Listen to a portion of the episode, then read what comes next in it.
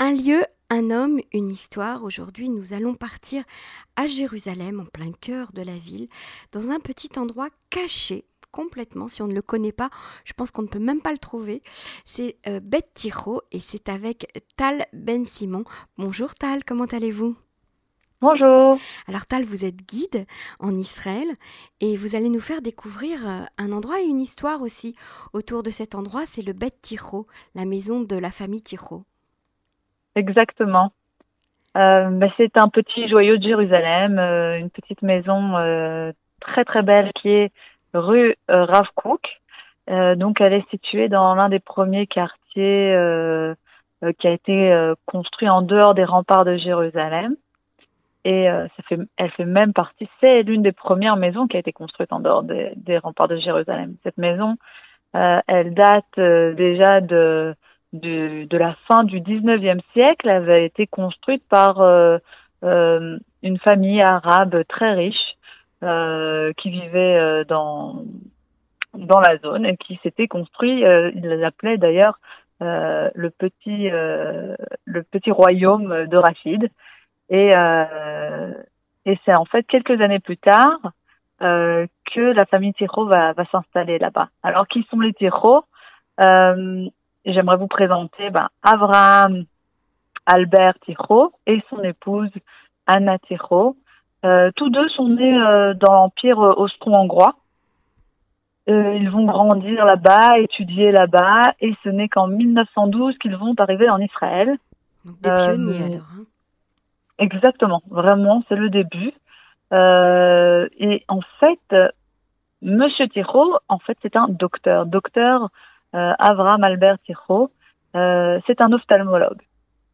Et il a été envoyé euh, pour par une une compagnie pour euh, s'appelait les Man Sion pour Sion afin d'ouvrir un cabinet en ophtalmologie et aider la population qui en avait besoin à Jérusalem. Il y avait très peu de population euh, sur place, mais c'était une population très pauvre.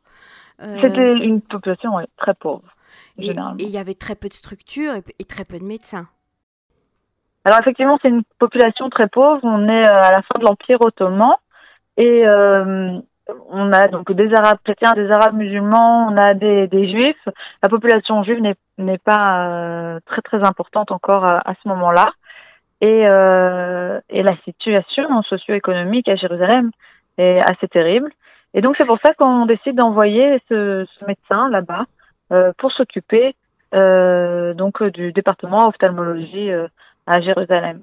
Et très rapidement, ça va devenir quelqu'un de très important dans la société euh, à Jérusalem parce que c'est quelqu'un de bon. C'est vraiment quelqu'un qui fait du recède autour de lui tout le temps.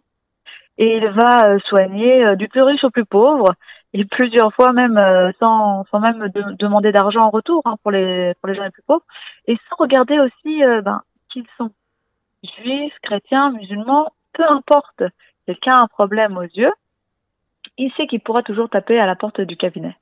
Mais là, on est en 1912 quand il arrive, et puis 1914 jusqu'en 1918, c'est la Première Guerre mondiale. Et euh, comme j'ai dit, bah, il est né dans cet empire austro-hongrois, il se doit d'être fidèle à avec euh, l'alliance qui était euh, turque, allemande, euh, autrichienne. Et euh, le voilà que les, les Ottomans vont, l'enrôler dans l'armée. Il va être envoyé à Damas pendant plusieurs années. Il reviendra à Jérusalem qu'en 1919. C'est quand même une, une période assez importante. Mhm. Et puis finalement, euh, en revenant à Jérusalem, euh, les choses se tassent. On sera entre l'entre- l'entre-deux-guerres à Jérusalem.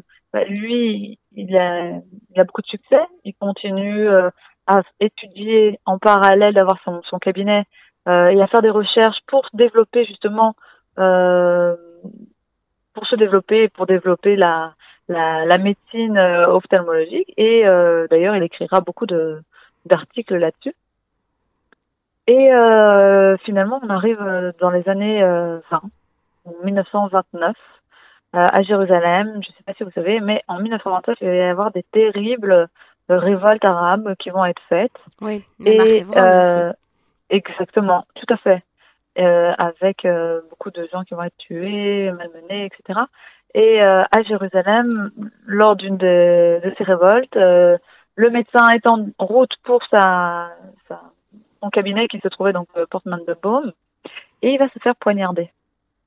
Il va se faire poignarder et là, euh, ça va vraiment faire une grande vague, mais dans la presse partout.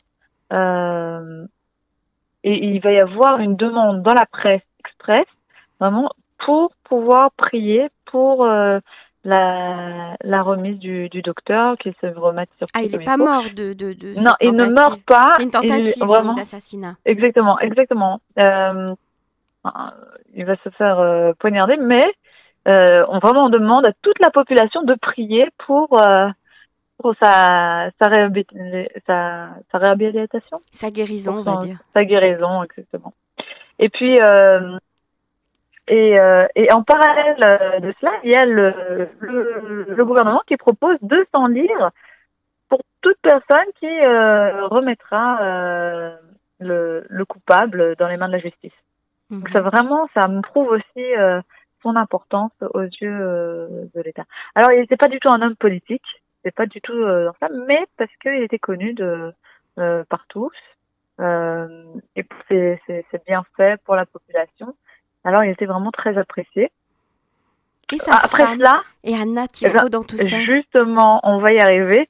Euh, juste après ça, sa femme a dit ça suffit, tu, on change. Ton cabinet, il sera à la maison. Euh, je veux pas te perdre. Et donc, euh, il décide de passer le cabinet à la maison, dans la maison Tiro. Mhm. Et elle va aménager tout le premier étage. Alors elle, elle a grandi donc effectivement euh, aussi à Vienne. Elle a étudié, elle a étudié euh, l'art. Euh, c'est une artiste, mhm. une âme d'artiste. et au moment où le cabinet arrive dans sa maison, alors, euh, elle va devenir en fait euh, la secrétaire, l'infirmière, euh, etc. Mais elle ne va pas perdre son âme d'artiste parce que c'est elle qui entre offrir le café, l'eau, une couche pour que les gens puissent se reposer, etc. Eh bien, elle continue à peindre et elle peint également ben les, les patients, les malades, ah oui? les gens qui sont autour d'elle, exactement. Euh, elle va faire énormément de croquis et, et de peintures très très belles. Euh, une des choses aussi qu'elle aime beaucoup, c'est les paysages des monts Judée. Donc souvent, elle va partir avec son chevalet et elle va s'installer dans la nature et elle aura, de, elle va faire de magnifiques paysages. Alors malheureusement, le, le couple n'aura pas d'enfants. Euh, ils vont continuer donc à, à, travailler ensemble. Ils vont recevoir euh, vraiment le, tout le côté UP de, de, de Jérusalem, euh, les intellectuels, etc. même à l'époque du mandat britannique, ils vont recevoir le, le gouverneur britannique qui va venir chez eux. On aura plusieurs artistes mondialement connus comme Marc Chagall qui va venir également chez eux. Donc c'est vraiment un endroit où il y a une dynamique aussi euh, très importante mhm. euh, dans la société euh, de Jérusalem à l'époque. Et bien entendu, il continue. Alors, lui, il va mourir euh, en, dans les années 60. oui, c'est ça, exactement. En 1960, pour être plus précis. Mais sa femme va continuer de vivre jusqu'en 1980. Donc ils ont vécu la création de l'État d'Israël, etc. Ils ont tout vu, mhm. tout vu. Mhm. Euh, avant la guerre, après la guerre, la création de l'État. Euh, bon, la réunification de Jérusalem, euh, Abraham Albert ne pourra pas le voir, mais euh, son, épouse, oui.